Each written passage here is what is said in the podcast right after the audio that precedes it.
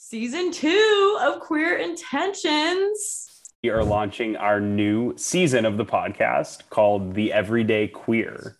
We are slamming on the refresh button right now. And really, we took this month to put the work in and talk to people that we haven't heard from, that we've been curious about, different people in the communities. They're smart, beautiful, kind, vulnerable conversations that are super, super thought provoking. I know we have just so enjoyed these conversations and we cannot wait to share them with you guys. You know, hopefully, hopefully this evolution of queer intentions uh, will, you know, continue to get better as as we, you know, go through this. And we really, really appreciate everyone sort of staying along for the ride with us and hopefully you know joining us in this next chapter in season two as we're calling it of, of queer intentions Season two, the everyday queer. Should we sign off how we always do? Queer intentions, queer intentions let's go. Let's go. Most now that we're back, we took a month off. I think we needed that refresh and we're excited, rejuvenated with everything going on in the country these days. I think kind of impossible to feel that way but right given a you know any reason to celebrate now that we're in pride month like what conversations did you have and were you most excited about and how have they impacted you so far?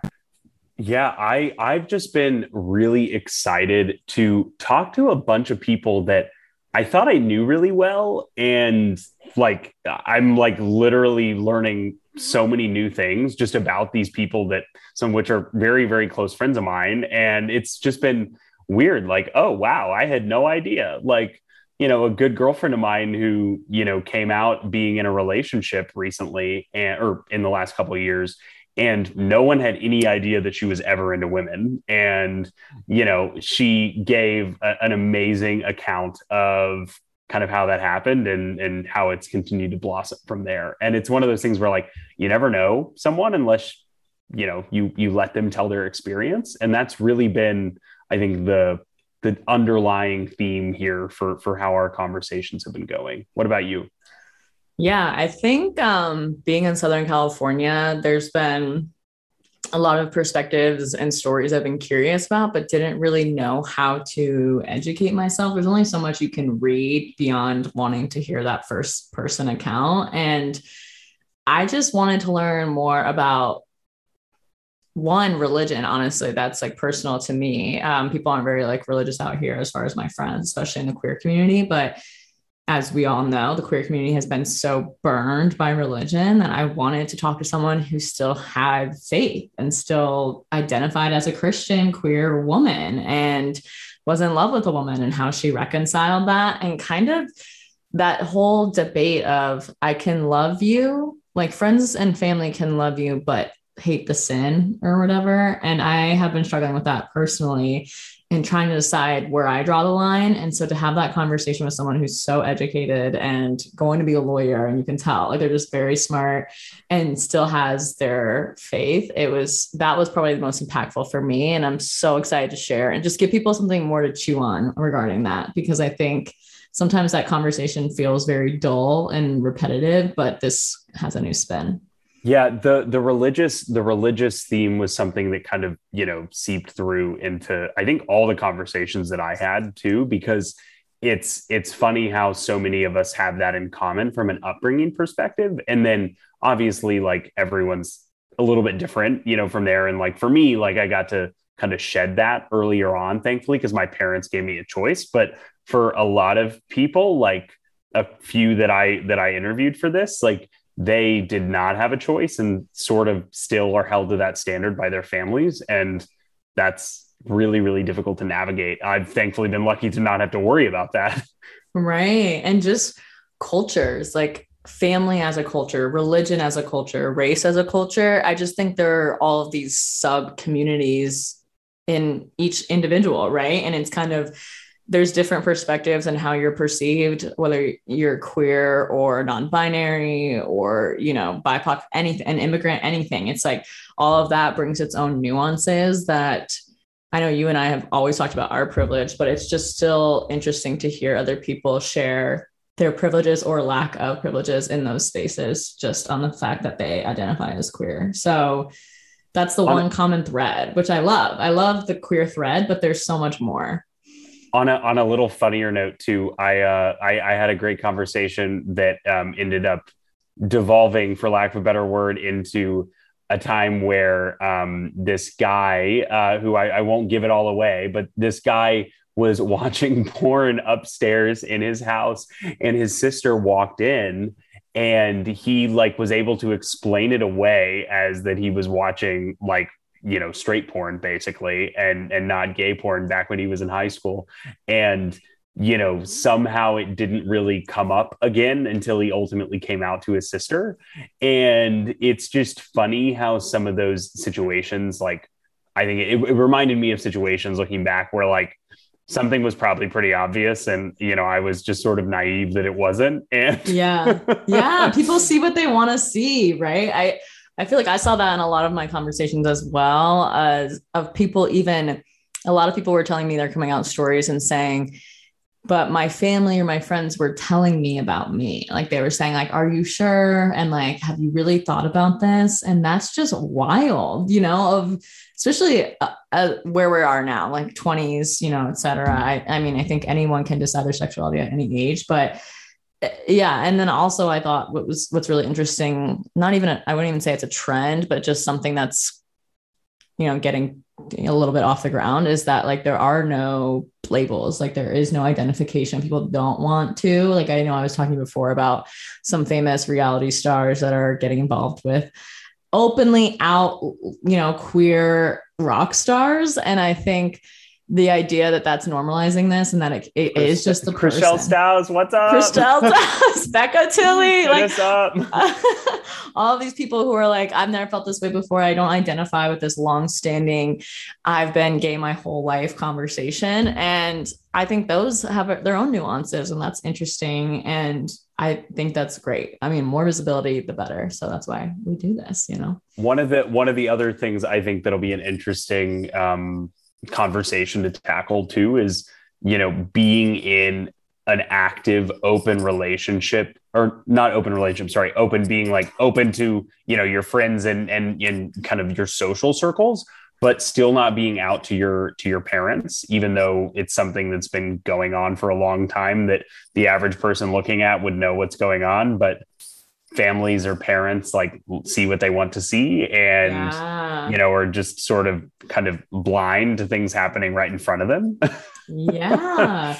And i was reading roxane gay who's um, i love roxane gay. I know the interview that i just mentioned roxane gay yeah. comes up in our interview so. Stop! she's yes. freaking everywhere. She's um, amazing. I know but i just recently one read, read one of her books and she was saying like she wants to be understood by her family. That's something that like she's always desired but and and her sexuality has changed. And like that's hard for them to understand. And even when she first came out and even just telling them about like her trauma i think all of that is a part of the bigger like i want to be understood. That's why i feel like the queers initially created this like choosing your family because the queers were outcasts right? And like their families abandoned them for this very reason like back in the day and even now. And then to be like i actually do want my parents to understand. I want them to know me and that's part of that is being queer or whatever. I think that's i think that's wild that dichotomy of you having to be with your friends who understand and get it and you can like voice all your things and talk about sex or whatever. And then to your parents it's like careful with the pronouns. Like that's a crazy way to live you know? And like i, I was kind of like that for a little bit but that it just got too it's too much work you know? So that reminds me of this weekend. My mom was actually in town with my aunt, who is a podcast listener. So shout oh. out to my aunt Suzanne uh, for being a podcast listener here. And we were having dinner uh, out at a, a, restaurant on Friday with a couple of my best guy friends, and then my boyfriend and my mom and my aunt. And we had a um, this wonderful lesbian labor organizing burlesque directing like waitress and she was the one of the most incredible people uh, that that I've like ever kind of randomly met. And there were moments where like gay sex jokes were made about me, like I myself made them, like poking fun at myself in front of my mom, and I was like, wow like i think i've like come a really long way and yes. but but but at the same like it was one of those things where like when you're around people that are like in your chosen family like to me that has helped like my family become more like what i thought my family was supposed to be and mm. you know like two of my closest closest straight guy friends were with us but my boyfriend was there too and like that whole like kind of scenario just really made me feel like myself even though yeah. i was with family that i typically wasn't normally my whole self with right and what some of my friends are kind of going through this right now where because they're freshly out in a sense maybe the last year or so they'll want to talk about their queer experience, whatever. And parents or family, they just don't know how to respond. But the lack of response is also a response. You know what I mean? So they'll just kind of stay silent and how hurtful that is. Um, one of my people who we had on the pod, I love the way she said this. She said, I want to fight again i want some kind of dialogue you know i want there to be some like something tension there for us to like wrestle with and have these conversations but for my it's for her mom she's like it's pl- it's like placid water like there's nothing to even, you know, argue against or, or dialogue with. with. Yeah. And that was just such a beautiful picture to me because I was like, yeah, that's kind of like one of the worst case scenarios, you know, of just being like, oh, it's, it is what it is. And there's no curiosity from the family or, or anyone. And there's no, that means there's not, it's barely tolerance, you know, I wouldn't even like call it that. And that's not, we're not, we're over the tolerance thing. I'm like, we need acceptance. We need celebration. It should not just be like, we're going to tolerate this type of person, you know? So yeah, it's been it's been extremely inspiring and really really uplifting regardless of the bullshit that has transpired in an already shitty ass country that we live in over the last month um, yeah. um, especially but it's it's nice to know that there are like so many just like wonderful people that are willing to talk yeah. to us too that we can share have on the pod and share yeah. help share their story and hope that we'll obviously have the chance to continue to share other people's stories and give them a, a platform for that and that's oh my gosh yeah it's it's been it's been really nice I agree. I mean, I every time I've you. walked away being like just smiling, like ear to ear, like grinning ear to ear, too. just like I can't stop smiling. It's made my whole day. Like every single one of these that I've done, like I know. I was thinking, I was like, this is the kind of networking I want to do. Like, this is the kind of like, do you know someone who's non binary in the community that'd be open to talk to me? Like, and do a podcast like the, just the connection that has grown between like myself and the community of people in different spaces of like really basically strangers on social media reaching out or recommending someone it's been incredible. Like I completely agree. I, I know you and I both always say we have no idea what's going to come from this, but what already has come from this podcast and like sharing these stories and giving, making the space has been honestly, this is giving me like hope even in 2022 when we've got freaking chaos everywhere we look. So I hope this doesn't sound so gushy, but I have to say, like, I just honestly am like really appreciative of the people that are along for the ride too, because I had a couple people make comments to me early on in May when we you know, didn't have episodes coming out, and they were like, "What am I supposed to do on Monday morning? Like, I'm, I'm I don't have an episode to listen to. Like, what?"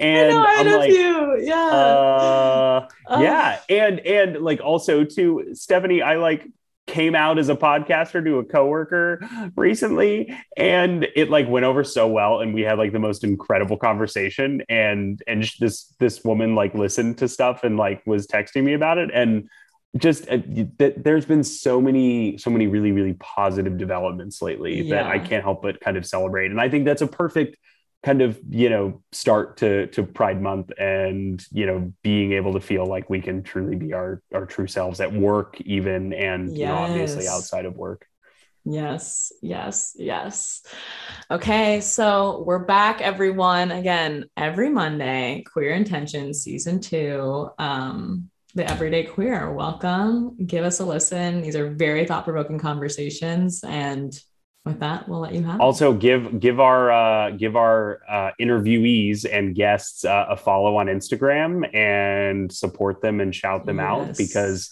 some incredible people, and we want to continue the in network or in in community networking uh, yes. amongst the queers.